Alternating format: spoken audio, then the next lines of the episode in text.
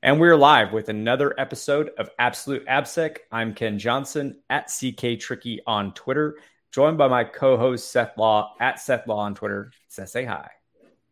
Hey everybody, uh, welcome back to another episode. As you can see, Ken has returned from his uh, gallivanting across the Caribbean or somewhere. I don't, I don't know, like another made-up place. Uh, something about you know beaches and sand. I, I don't get it, but whatever. Um, and so, but we've had, you know, uh, Logic Hill's been on the last couple of weeks. Uh, we've been talking fuzzing. We've talked all sorts of uh, like strategies for analyzing apps, but kind of at a low level. So it's good to have Ken back. Um, as far as announcements go, there's not really anything going right now. Uh, I, I don't know what uh, conferences are going to pop up this fall. It seems like with this Delta variant and COVID, things have kind of all gone virtual again. So, I, I, mean, Ken, I don't know if you've got anything on your radar. Um, yeah, outside uh, of that. No, yeah. I mean, I was going to do LasCon, but then that kind of fell through. So, I don't know. Just waiting for the world to be normal again. Uh, yeah. You know, so yeah. Hopefully yeah. that happens we we all are, right? Let's be honest. Um, yeah, I'm not sure what's going on with LasCon. Um, that's the one in Austin, Texas. That's an OWASP conference. supposed to be the 28th and 29th. I don't think we ever heard, heard back. We talked about doing a, or we submitted to do a secure code review workshop there, just to have people sit down. Oh, that's right. Yeah. On a just a one day thing, um, not our full course, but we'll see if it, it comes back. I haven't heard anything on that. Um, otherwise, I know there's like a, another virtual AppSec or global AppSec going on. Um, I don't. I, I, mean, honestly, what I would do, what I'd have people do right now is probably go revisit all the talks that happened at DEF CON because there was a lot of content that came out there, and I know they're posting it all, right? Um, but there's a the DEF CON conference channel has a whole bunch of stuff from here. Let me post it up there on YouTube. That like I haven't I haven't been through it all yet. Right? Uh, let me drop it in here. It's a yeah. Looks like you're reposting it. I, I, mean, that's what I would suggest people start doing and just combing through some of that content. There's going to be more that's popping out of there as far as like the AppSec Village and other places, but that's the main. That's those are all the main tracks that are there. I think the only thing that's not on it at this point is the like closing ceremonies, which rah rah it's DEF CON, but all the good content is has been posted. Right? They they did it pretty much live. Um, I don't know. I, I mean, have you? I, I, think you were pretty much out when DEF CON happened. Did you follow anything that was coming out of it? I know uh, Logi and I talked about HTTP two and the stuff that James Kettle released, but did you see anything else? I have not been like you know I was completely out of pocket for two weeks, and sorry, I was not focused on computer security or security or computers or any what? form of those things. Security what computers. Yeah, I was pretty focused on the uh, the old pina coladas and uh, R and R, so didn't catch anything yet. Sorry, uh, but I did see that the one thing I did see was hold on, I'm trying to aggregate give this aggregate list that we had. Oh yeah, I got um, that in there. I was going to put one more link. That uh, this is the Cory Doctorow's talk. Uh, Cory was on. He he did Midsummer Nights Gone with us last year, not midwinter, but uh, he's awesome. So uh, like, and he's got really interesting takes on privacy and uh, it's not technically like computer security related, although it touches on it, right? Um, but he's always got some good rant going on. If you're not following Cory, you probably should be. Um, let's see what else here. So there's Cory's talk as well. Yeah. But let me see what was I was trying to think what else was in that list. I mean, that top hacks from Portswigger, of course, it has um, James Kettle's talk in there because it is Portswigger after all. Yeah, it should, right? Yeah, It'd be weird if it didn't. Um, the, the, the one thing I find right, and I I don't know if you're the same way on this, right? There's a lot of deep research that comes out of Black Hat and DEF CON. Um, and some of it is relevant to, to what you and I do on a daily basis. But I've always had this issue with with those deep conferences that I don't know, it's so exploit and vulnerability focused. And by the time they actually release the talk, the vulnerability has been mitigated, right? Um, yeah. That while it's cool and usually like the techniques and other stuff you can draw from, uh, it's not as useful on a day to day basis as I would like it to be, uh, which is which is kind of why I scrape things after the fact. Like it, most of the stuff that's in there, it doesn't change my uh, my analysis of websites, my analysis of code, really all that much. Uh, like, uh, do you have a different take on that? In past years, there have been like new the new research on like I'm trying to think back to way way back um, a couple talks that were interesting. Uh, there was I forget his name. Um, we know him. He he did a uh, pretty cool .NET um, like attacking .NET, like the the the sort of like common issues with with uh, .NET applications, and then there was one that was on um, well, actually, the one you all did too was pretty cool. The uh, what was that tool you wrote? Um, oh, the Sira tool stuff. Yeah, the Sira tool stuff. Like there, so there are. I think what I get out of those are either new, novel. Well, I say new and novel, but they're kind of variations of other vulnerabilities. But anyways, some new style of attack, but also tooling. And the only problem with the tooling though is every time I go to use, well, not every time, I shouldn't say that. I should say most of the time when I go to use tools that people have developed, there is, it's just so, so developed for that conference that it's hard to use. It's not yep. always super like usable.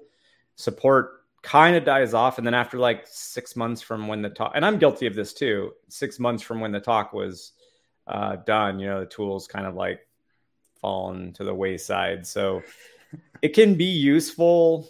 Like, I don't remember if this was actually something released at DEF CON, but do you remember the tool for Oracle padding attacks? Yeah, vaguely. Um... It was like a Java GUI, and uh, you could basically try to they tried to pad, uh, tried to pad and tried to enumerate um, uh, like I think it was like trying to like uh, abuse view state type uh, functionality, and yeah, uh, it yep. was so the tool was like buggy, but I appreciated it because you know it was cool. But the tool was buggy for even validating that something was legitimately an issue. Um, but the research itself was super dope. So it's like you know it's like the, the, research was was really cool i really enjoyed reading it i think it was had value um, but the tooling was just kind of rough so yeah it's a mixture of like honestly it's fun it's more fun than it is like work wise you know well, especially like yeah. for me dude i handle spreadsheets these days lately right i mean i do some technical work sure but you know it's like for me what's valuable may not be valuable for someone newer in their career, you know. yeah. In in the in the midst of not doing like actually doing technical all day long technical work. I don't know how to say it, but I'm a manager, so Bum, bum, bum. bum, oh, great. There, there went all of our listeners. They know you're a manager know, right?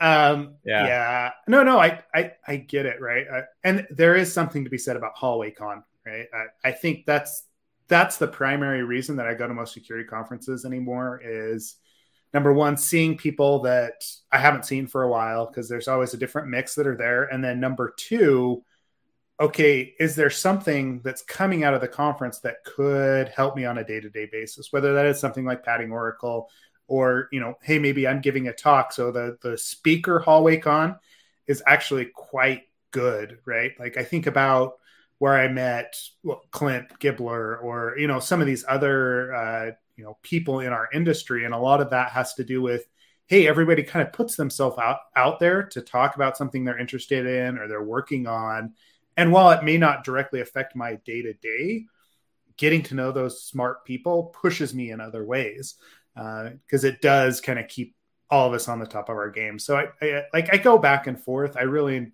I, am with you. I enjoy the conferences, especially after you know everything that's gone on the last couple of years. I definitely miss it, um, and th- I think that's why I have a, such a hard time with the virtual conferences.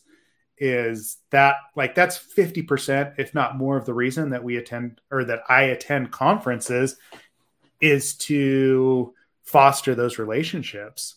And without it, I'm like, okay, yeah, I could always Slack or email this person or, you know, Discord or whatever.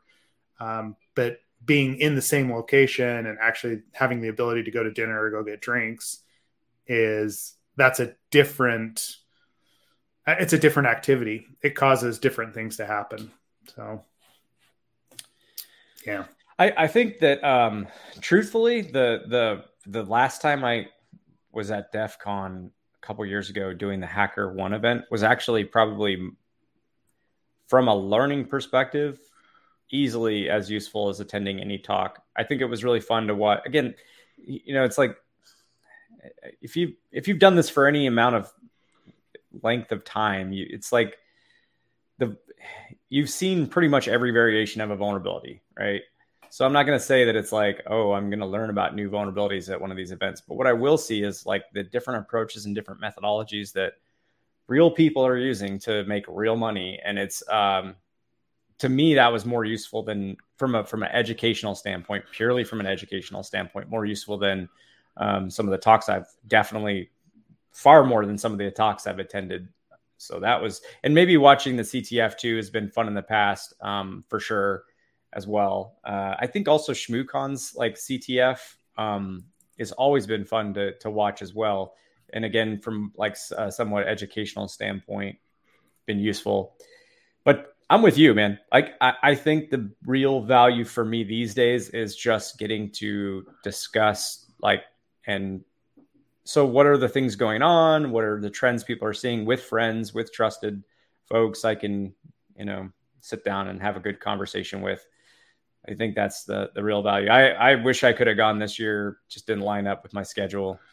Um, yeah, and I I mean yeah. honestly, that was one of the things this year that um, you know outside of some of the like family stuff that went on that I had to come back early, but there was I mean, there just wasn't a lot of attendees, right? Uh, there were, weren't a lot of people in town for Vegas or for DEF CON and Black Hat. And so it felt a little isolated.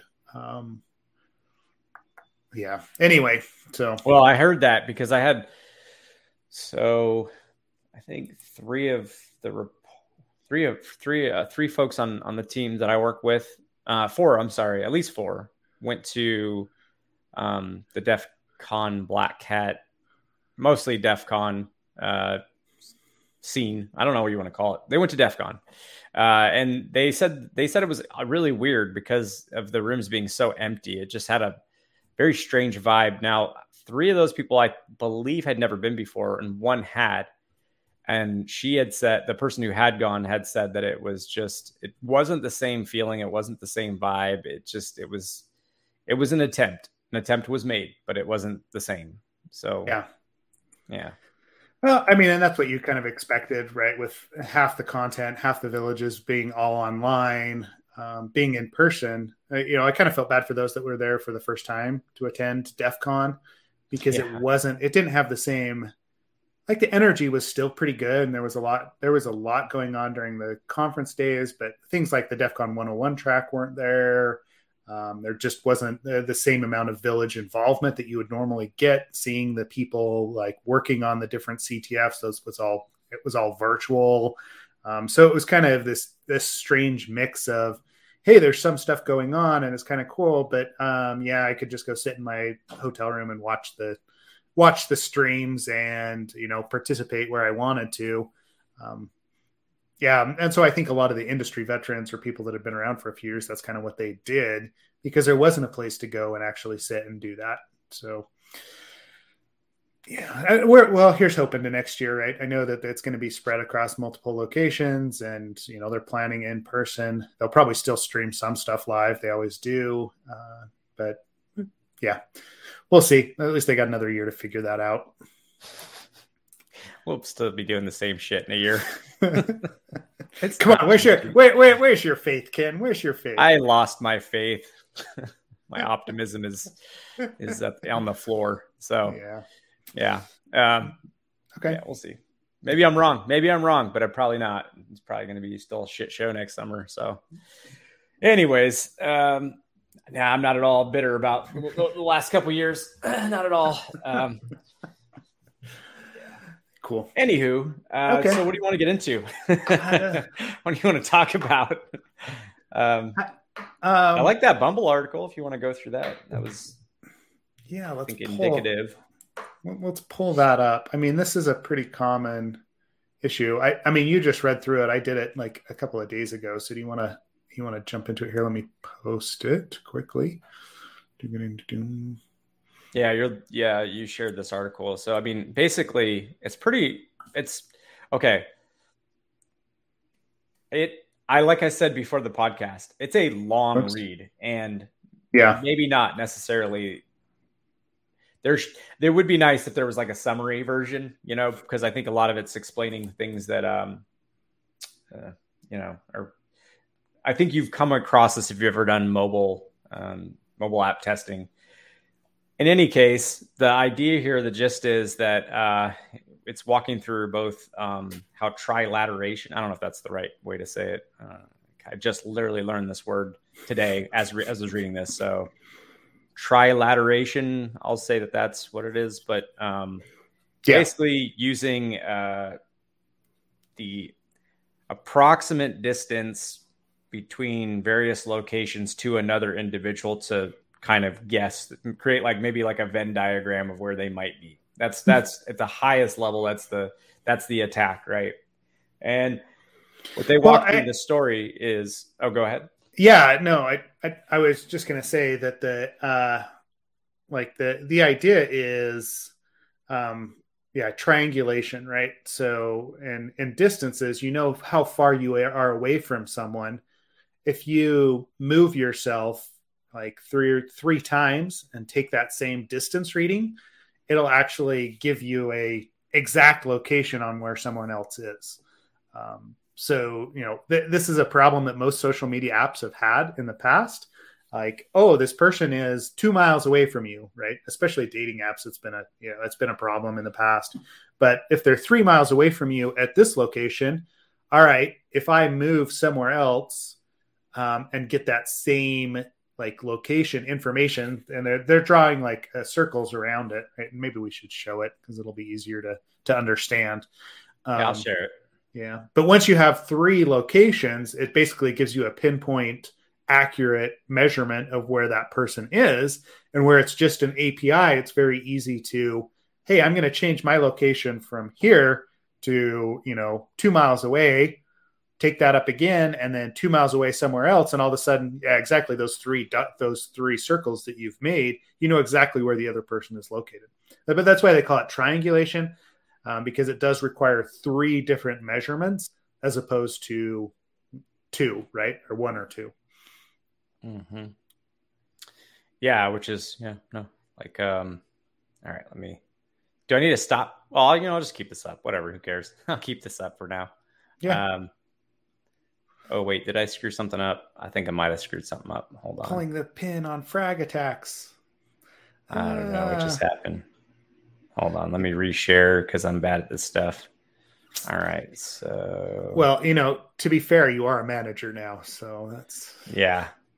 No, I my my my my technical work is broken up into smaller chunks these days. Is all I mean.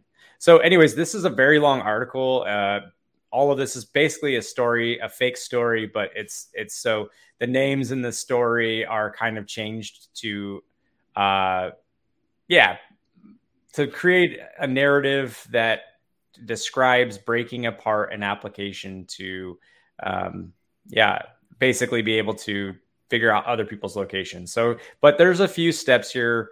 Um, I don't know if I even need to keep this up on the screen.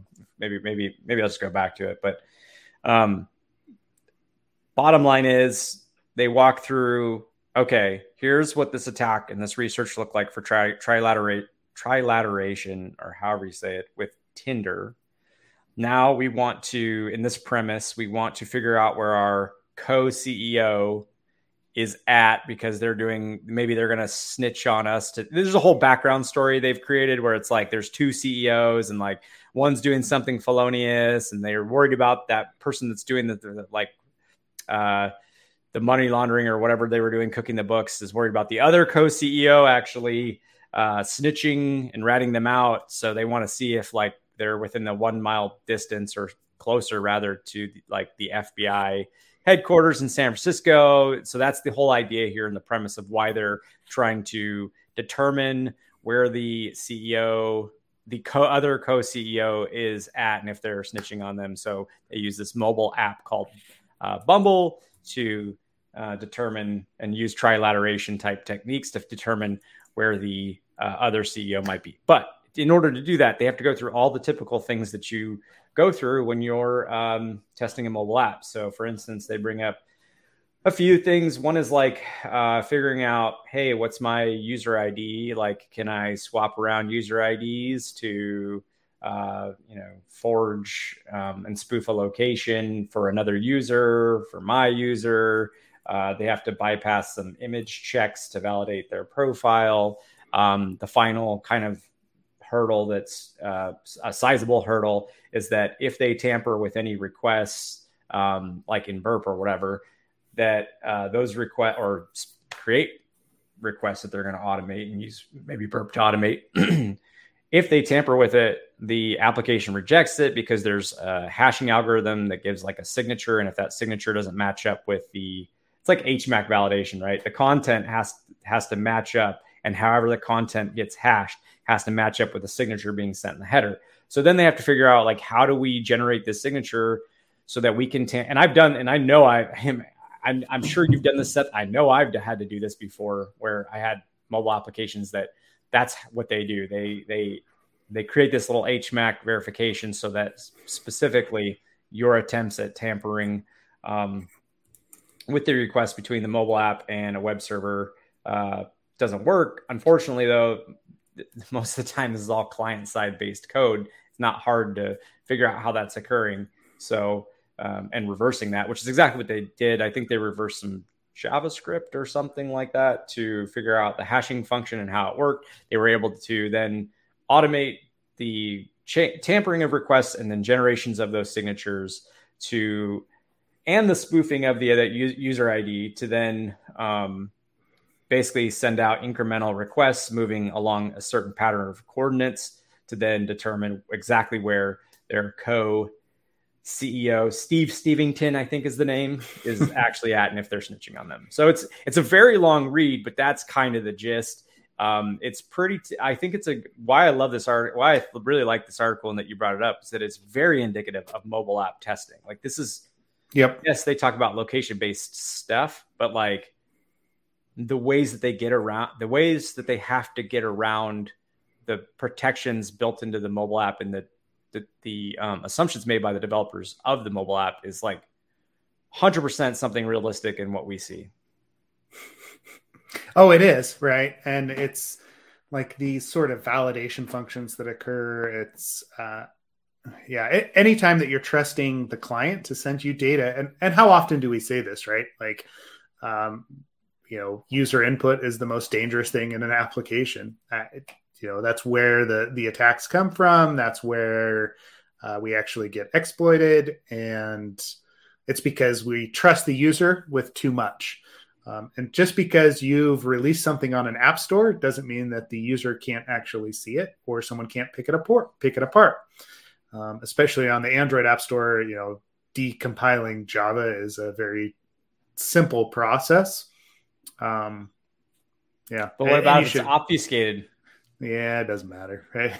then it's obfuscated. You're right. It's obfuscated.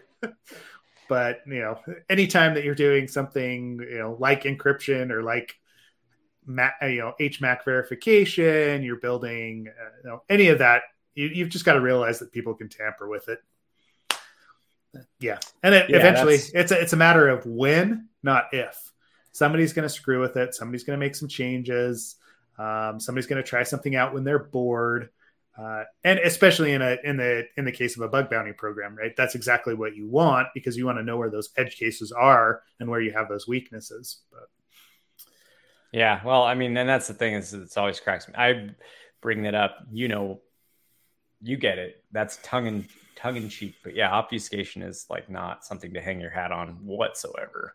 No, for a number of reasons, especially if they're like a popular obfuscation tool. It's known how it's obfuscated. If it's hell, I mean, someone could get to your source code before the obfuscation occurs, right? Like there's a number of ways this stuff can happen. But either way, there's always a way to reverse this stuff. So it's kind of silly to to um, hang your hat on that. Yeah. Yep. That's a. It's just a matter of time, right? That's and like a dedicated attacker isn't going to be scared away by obfuscation. Um, yeah, not at all. They, they won't, and eventually, like anything that they control or that they're running on their own hardware, right? As a as a consumer, as a client, user of the application, is something that can be tampered with. Uh, whether that's a user ID, whether that's a you know, yeah, whether that's a waiting room ID. I mean, maybe this feeds in pretty pretty closely to my to my new story. Um, oh yes, and, and, and I haven't told Ken about this yet, and actually um, I'm, I'm wondering how far I should take it, right? Because we Go are as far as possible. when in doubt, tell us everything. tell I actually, everything. I, I do want to hear everything, so go for it. and I do have screenshots. Okay, so this all starts. Uh, this is going to be um, adventures in virtual waiting rooms, right? Um, it's it's becoming a series now, which is not something that I intended. Um, those of you that have been in my in the course or listened to you know some of my talks in the past have heard me talk about uh, the waiting room, you know, exploit quote unquote that I did years ago going to a Chelsea soccer match in London, right, where I had to wait to buy a ticket. And I looked in the URL and it put me into like a waiting room, right? Like group ID of seven or something like that, right?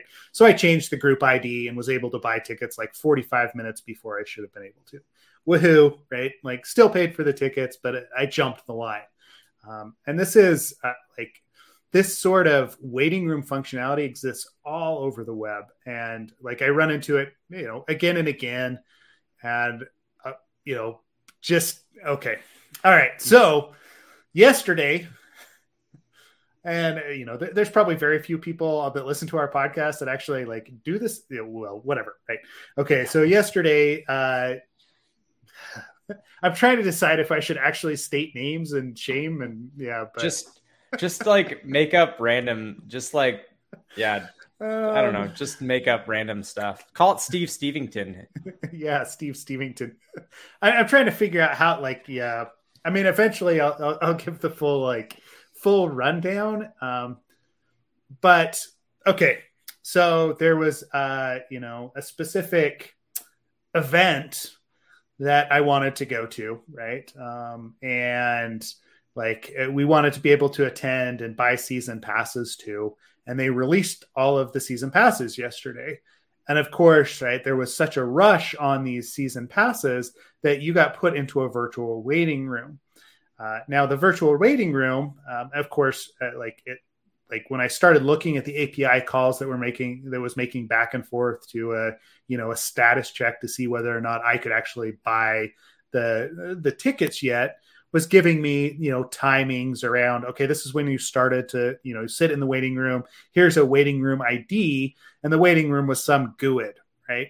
Some GUID value.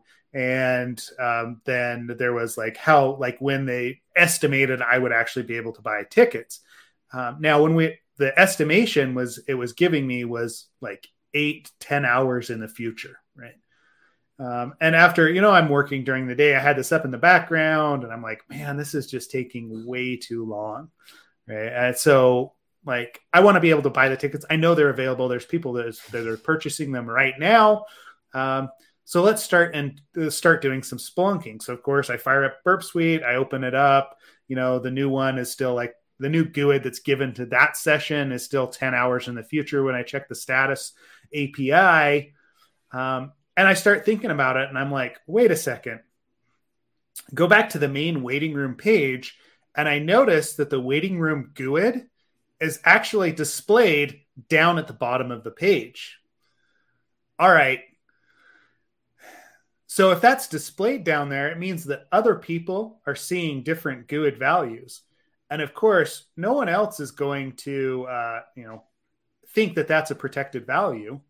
No one else is going to be worried about it. And so what do I do? I take the term, uh, I go look on Twitter for hashtag event name and look to see what other people are experiencing with that event. Um, after about two minutes of spelunking, I see somebody's iPhone screenshot of their waiting room page with the ID at the bottom. Uh.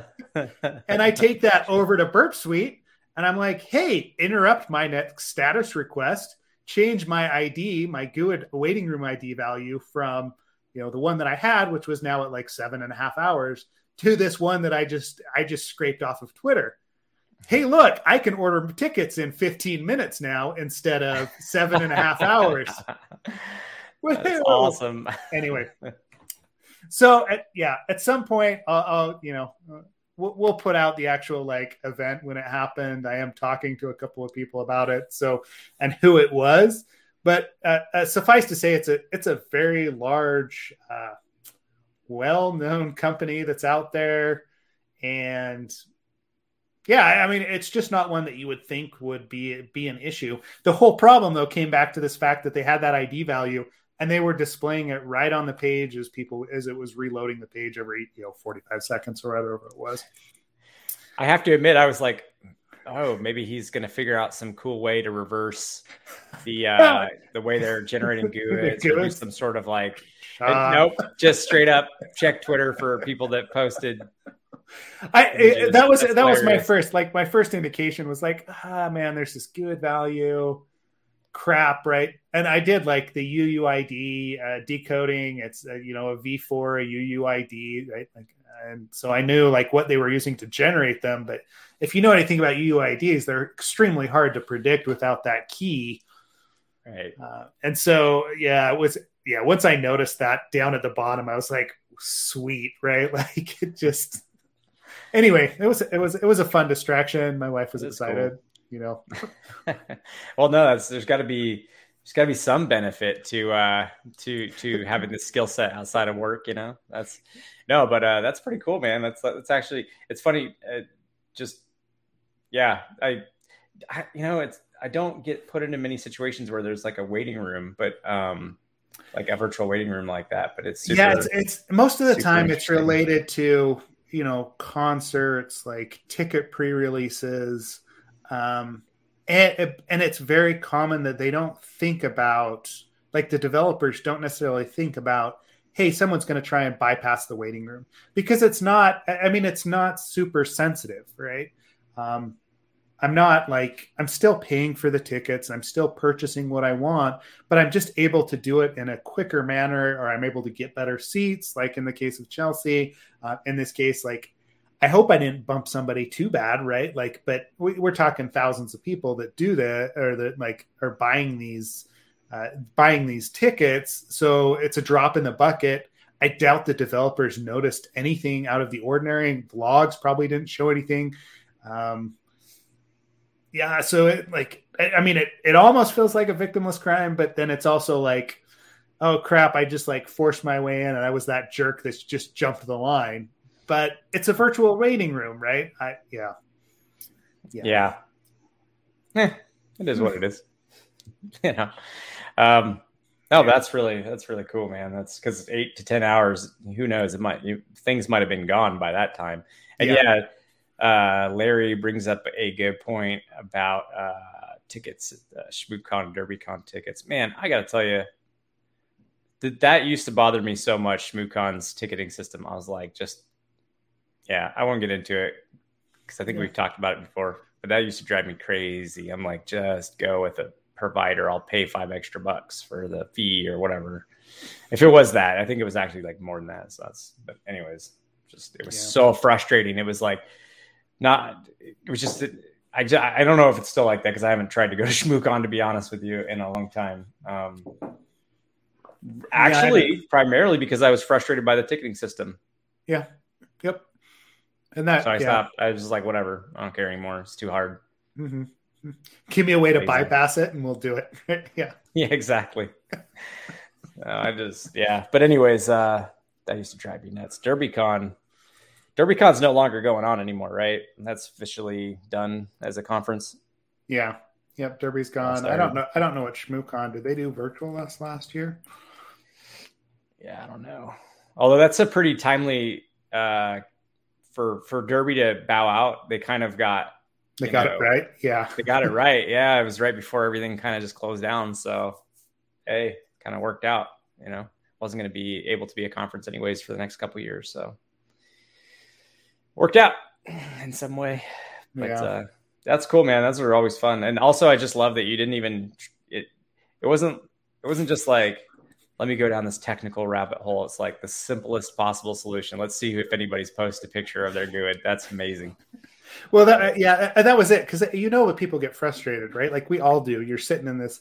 You're like, oh, I'm going to go buy these tickets, and then you're like, holy crap! Like I've been sitting here for 45 minutes, and this page just keeps ro- loading, and there's a little like uh, counter down at the bottom that basically like, oh, you're like, you know, you're, you're only 10% of the way through this line. Uh, yeah. And so, you know, somebody's taking a screenshot of that and complaining about it on Twitter. That's just, yeah, oh, that is what it is. Yeah. And it's, it, it's the people that we don't predict, predict as developers, right? Like I, I, I always go back to that, right? Like people are going to do stuff that you didn't intend. Um, and I know like the developers like that GUID value, they probably didn't even really think about it. Right? They displayed it on the screen in case that they needed it for support reasons. And they just didn't realize that I could use it for support reasons as well, or somebody else that realized what, what was going on. So, mm. yeah.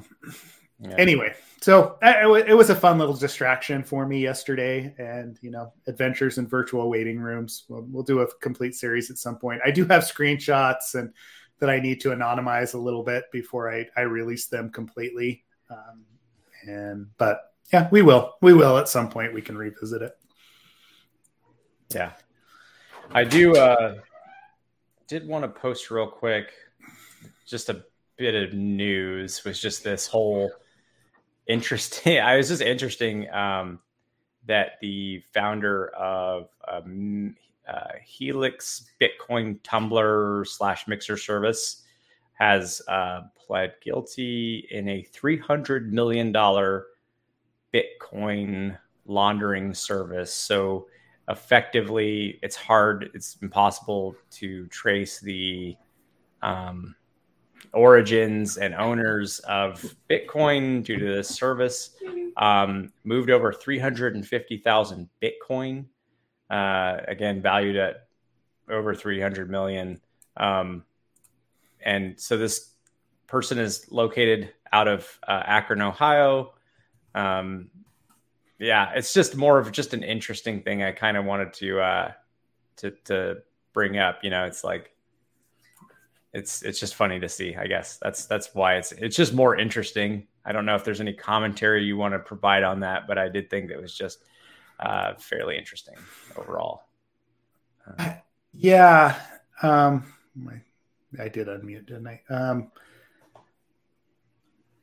I don't know. Having like looked at some of those and dealt with some of the developers in the in the site or the cryptocurrency space, it's it's really wild west.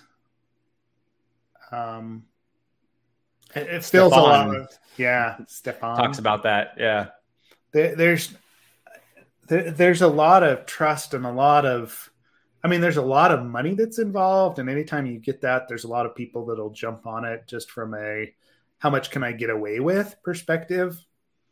And it's not always super technical attacks, right? It's like, oh, look, there's this wallet that's available, or it's sitting out there and easy to get to. I'm just going to take everything that's in it, transfer it some other place, right? Um, I mean, the, the laundering of that is, is super interesting. Yeah, because I, I wasn't. I assumed something like this would exist, but I wasn't aware it, it, it you know did exist. And so to see that someone actually has a Department of Justice uh, plea agreement and has talked about like the full details of how it's done and um, yeah, hold on. Let me give you another article linked from that first one here. Also, one other thing before we hop off is I did want to post a new article by Maya. I don't even know how to say her last name. Um, Kazarowski about burnout. But Oh. um, Yeah. yeah. But uh, anyways, going over. Yeah. So uh, sorry, did I actually post that link? Let me look. I got distracted for a second. Yeah, I did. Okay, let me, let me put it on our general as well. Uh, so yeah, it just gives you a little bit more um, information. The actual, um, Yeah. You know. on the actual like how it works and everything. plea agreement and what actually happened there. Yeah.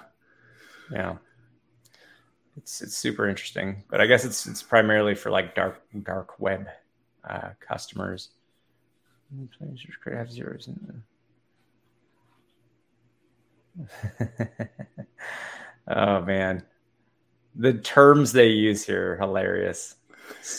Software what? god, programming god. What was that? Did it say something like that? Oh my goodness, so funny. Yeah, this is a long indictment. I mean, I I just think it's or a plea agreement. You know, tell my advisor services in the darkest space of the internet. Uh, yeah. Well, and it gets oh, I'm glad that they. Yeah, it gets super complicated, right? On a on a low level, what's going on with with things like Bitcoin, right? Um, as they're transferring in and out of different wallets and who's got control of them, and then like you've got shared wallets, uh, you've got, and so like you can see where when you are moving around hundreds of millions of dollars, it becomes very appetizing to certain people to just shave things off the top, right? Especially if they aren't already in that uh, in the financial space and are used to dealing with those amounts of of that amount of money, right? Um, Yeah. Because you know, honestly, most people, you know, one percent of that is going to change their life, and so like being able to figure out a way or figuring out a way to skim a tiny bit of off the top feels like, oh well, no one's going to notice because we're moving so much and it's just a drop in the bucket and voila all of a sudden you know yeah you, you run into a situation like this where you're laundering that much yeah. Yeah. Well, I'm glad they did catch them because they are enabling some some bad stuff. Did did look like some other companies uh, got dimed out, or other entities got dimed out, uh, having partnered with Helix, uh, Alphabay, Evolution, Cloud9, etc. So, uh, yeah, exactly. So, anyways, just more interesting than anything. And then again, like I don't really, you know, we don't have to go into depth here, but I'm just trying to get some of the, the last bit of news that I wanted to. Uh, uh, yeah I didn't see the question about um, until just now about making tutorials for beginners. I think that's a good idea. I, I know we've done that in the past, but not in any recent, not in a coherent series, just like one off blog posts and, and just you'd have to like take together all of this stuff. So I think actually what might be better is either we create a list of things that we've already built out and put it into a list and like that's sort of the direction to get started or uh pack repackage it we can discuss that seth you, you and I, Yeah. but, yeah. Well that, that that was part of it today. I mean uh you you posted the burnout blog. Um the the other thing that we wanted to show right we were talking about starting to do just small snip, snippets and we're starting to cut up some of the videos that we've done from podcast previous podcast episodes. We'll post them to our channel on this is how you do x right? Um you know especially with uh, with things like burp and or burp suite and even you know as simple as looking for user enumeration or cross-site scripting and why that works that's something that we could we could definitely jump into. Yeah. um but let's look. I haven't actually pulled up that podcast. I remember she posted that. Maya used to work at github um i believe. Uh, uh-huh. So I'm not sure if, but I am curious about how this. Uh, basically, I think if I was to TLDR this, it's like working many hours with many many calendar slash Zoom style things without making any uh, real prog- progress, not feeling like you're making any progress, um, day in and day out being the same. Um, and I guess saying, you know, honestly, it's not one thing that was what caused her burnout. It was, you know, probably what a lot of people are feeling, um, especially during this pandemic. I've noticed that trend. I've talked to a lot of friends who this seems to be a problem for a lot of people, um, where it's just sort of the same thing day in, day out, uh, feeling tired all the time, not feeling productive, feeling a little listless. Um, and anyways, so but her response to to to burnout was the same back four years ago when I had some pretty extreme burnout. Um, you know, kind of took a similar approach, but for me, that was like I took two and a half months to just do nothing with work, any sort of work related stuff. I was fortunate enough to be able to do that, but uh, you know, it, like it was it was it was uh very necessary. I mean, you know, I've I've talked to you about it, but like it was a lot of going for long walks, a lot of going to the pool, a lot of like doing things that have nothing to do with computers, and then eventually, like I started being like, oh, I want to. I want to actually write code again. I want to look at stuff, and then that's when I kind of knew it was things were getting better. So, yeah. Um, but yeah, I, taking, and, if you can take time off, I mean, I know not everybody can do it, but if you can take time off, do it. So. Mm-hmm. Yeah, and I, I, like I'm with her on the whole like filling like everybody went remote all at the same time and then decided to fill their schedules with with virtual meetings right? Um, at least th- this is what i was feeling um, instead of this kind of like uh, you know your your standard in the office drive by ask a quick question and move on it became all right i'm gonna have this like formal 30 minute hour long meeting to talk about something that really should only take an email or a slack message or you know a drive by question and uh, like i got I, personally i got to this point where or i'm at this point where i don't want to attend like virtual Zoom meetings, right? Like, am I, yeah. I, I, I push back where I didn't before, right? Especially when everybody went virtual initially, I was like, sure, you know, we can meet and talk about that. We can meet and talk about that. And then I'd look at my calendar and I'm like, crap, I have a meeting like every hour on the hour the whole day. There's nowhere for me to actually concentrate and get work done.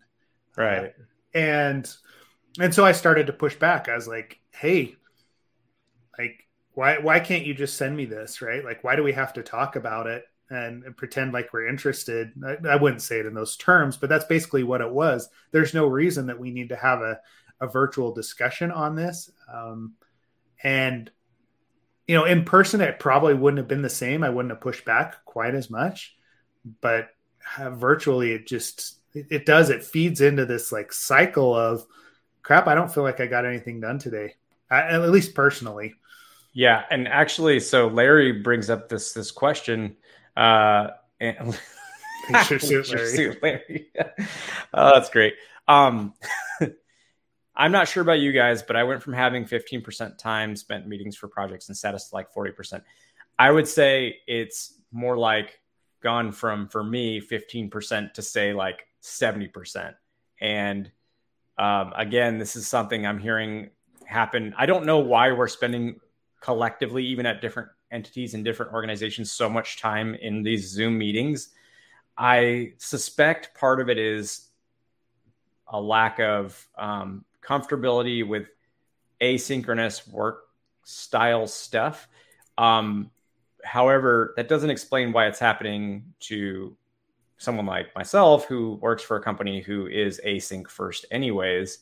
In that case, I'm still struggling to explain it, but I think it's the speed has changed of what people want to decide, like how they want to, how quickly they want things to get done and decisions to be made. I think I don't know. Like honestly, I'm there's probably a lot of factors to it, but for whatever for whatever reason, it's definitely on the rise. It seems like so. It's not just you; it's a lot of us.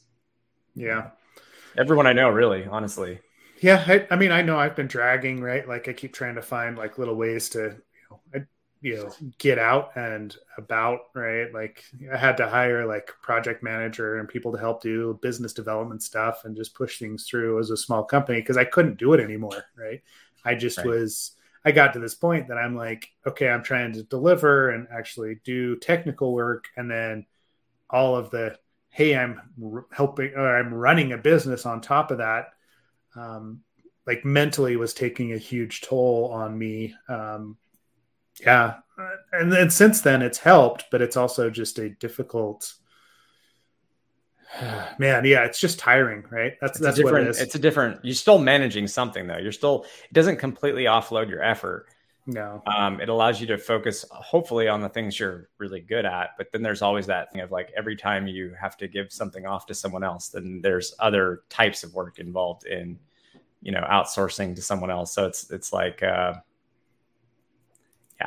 it's it is what it is it's but like for me one thing that i'm doing to to address this if it helps anyone else is uh blocking off com- like literally just putting blocks in my calendar like no meeting zones um also i've started to make sure that i do like walk away go go and if stuff falls on the floor it's just it's going to be the next day that I get back to it. You know what I mean? Like it's just gonna have to be that way because nobody. I'm not.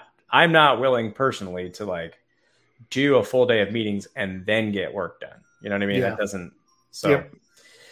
anyways, uh, so yeah, that's my tip. I don't know if any, you know. Again, not everybody's got as much control over their schedule. It, it, it's different for everyone. Yeah.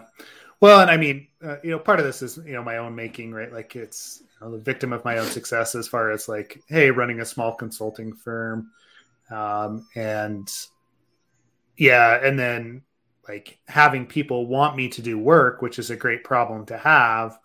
Um, but then it's you know you get you get through with that eight hours or whatever a day there's still stuff that has to be done, right? That's that, that's the curse of being a small business owner and not being able to walk away from it truly, you know, ever. Is is really what it boils down to. Um, so there's kind of that that founder slash like small business dilemma that's that's going on in my head at all times, and I can understand why people after you know a few years of it are finally like, you know what, I'm done with this. Like we're going to find an exit strategy because it's it takes a lot. It, yeah, it does, right? And speaking of that, there was a question about your business, uh, Steph. Oh, there. Yeah. Redpoint Security. Redpoint Security. Yeah. Yep. It's just a small, so it like it's a boutique application security. We do a lot of secure code review. Funny that, right? I don't get it. Why? I, yeah, why? Why is that? Yeah. yeah. No, that's uh, your bread and butter for sure. Um, yep. So, uh, let's see. What else do we want to? Do we want to? Do you want me to demo? Uh, maybe we should really quick may as well give. Um, oh yeah, I've got that would be amazing. I've got Burp Suite up. Um, okay, uh, so let me share this really quick. And do, do, do. I'm just going to share my entire screen, and I know it's going to do a weird thing here for a second. ah, okay. Oh, uh, John Pullen, by the way, mentioned um, we should. He mentioned Stream Deck uh, by Elgato. Um, so I just, uh, for what it's worth, um, maybe we should consider that at some point. I'm just saying, okay. So I don't forget it. Okay, we'll take a look at it. Right. Okay, so this is uh, Vulnerable Task Manager. Ken and I are very familiar with this application. We use it for code reviews, and I use it for demo uh, training purposes. I have Burp Suite up. Um, we went into the proxy. I clicked on Open Browser to actually open up the browser that's that's built into Burp Suite. Uh, you'll notice I, am using the professional version here, but the, this does work on the community version if you want to as well. But what you'll notice is like it's sending traffic back and forth. This is what you want to see. Um, this VTM, it's, it's you know somewhat password protected. Um, but we get to the login screen. Uh, this is what you see here. What I'm going to demo today is actually brute forcing usernames and passwords. There's two flaws on the login page that we're going to look at. First is user enumeration, and then second is uh, brute forcing of passwords. So the first one comes from the fact that you know I, I put in something a username, uh, something that doesn't exist. You'll see I get this back this invalid username. Please try again. Okay. Um, now, what if I put in something like my name because I know there's an account, but the password is bogus?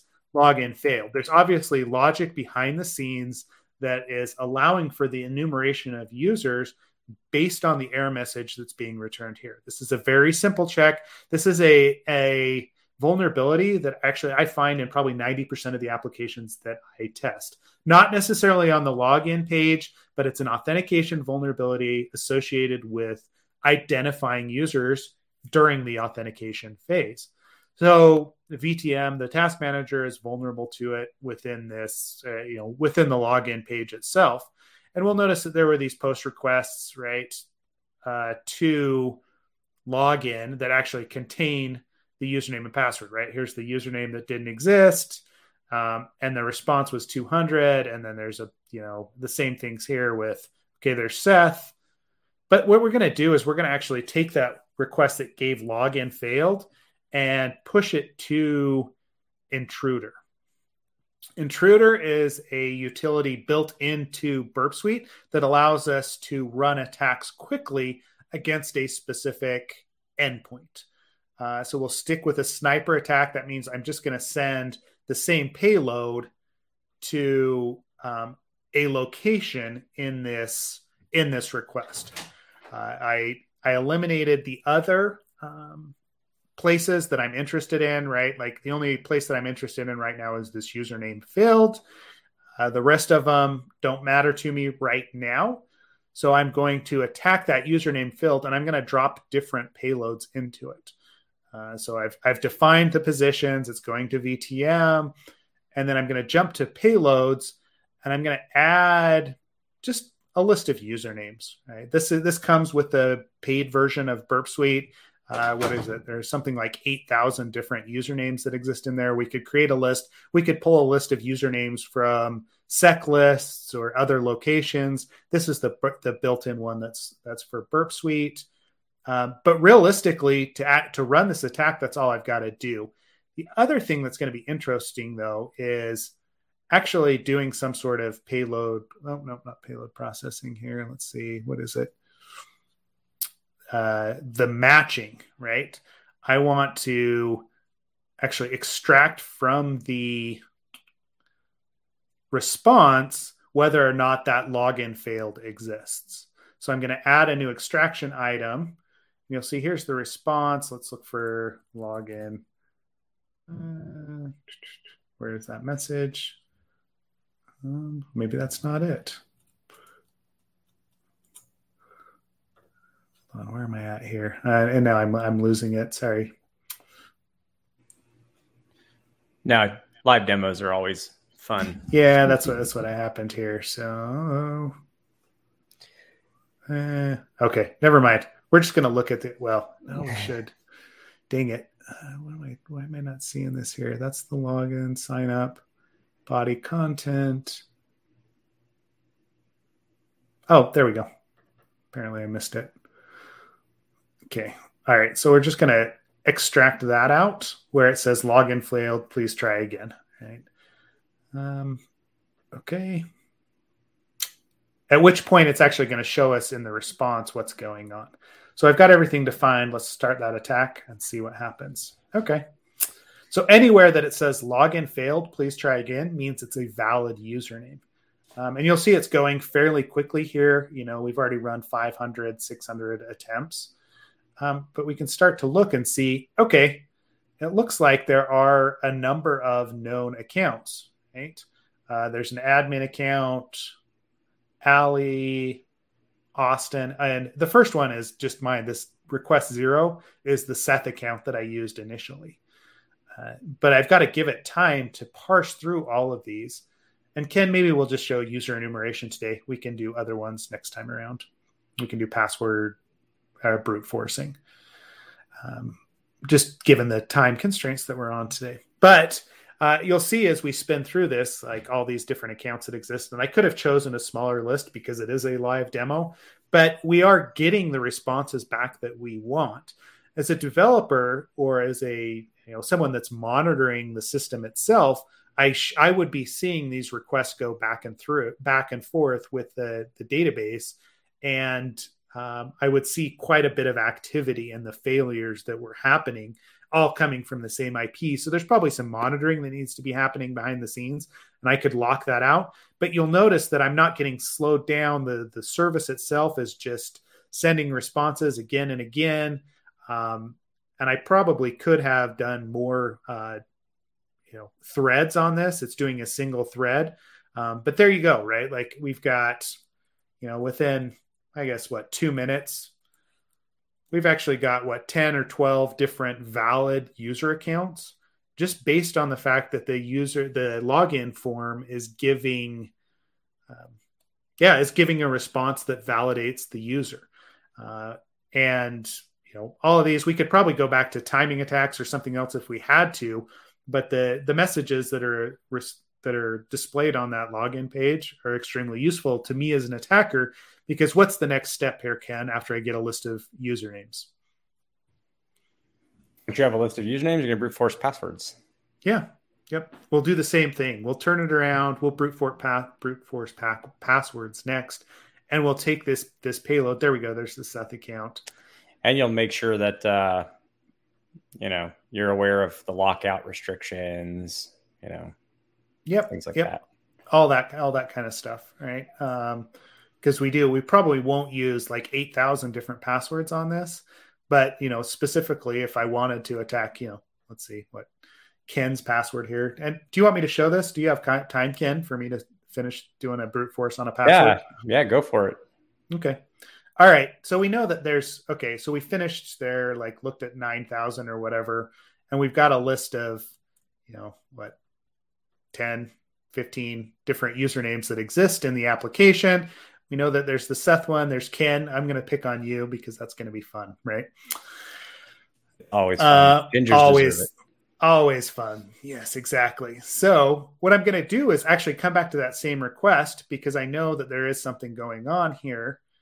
Um, and you know, change that value. We're going to change up the, we're going to clear it out, but instead of looking at the username field, because we know that Seth and Ken both exist, we're going to look at this this password field instead. So I'm going to add my target there, and then I'm going to change my payloads up, right? So we'll clear out whatever you've got there.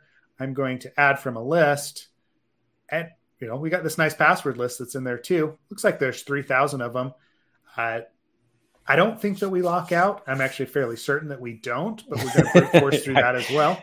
I would be very skeptical of any lockouts. I'd be skeptical if it, yeah. But what I'm going to do is I'm going to actually remove that extraction as well because we don't need that for this this demo. That's three thousand different. Um, this would be the time, though. I would probably point out to people about the fact that cookies, like you typically, when you're brute forcing, remove session cookies just in case um, people are trying to set a counter inside the session. So what that means is sometimes when you send invalid requests, they'll say, "Hey, put a invalid request plus one on this person's session. And so the actual controls on the session value, this has happened before for sure, many times. Um, so that's why you always tend to remove the cookie just so that like you're not tracked in your invalid attempts by the session. Yep. Yep. Um, good. So I think that's everything on that. So I, I'm going to do the same thing. We're just going to start that attack. And you'll notice there's a status of 200 on all of these. Um, like what I, what I'm looking for is anything that's not the same, right? Whether that's the length or whether that's the status.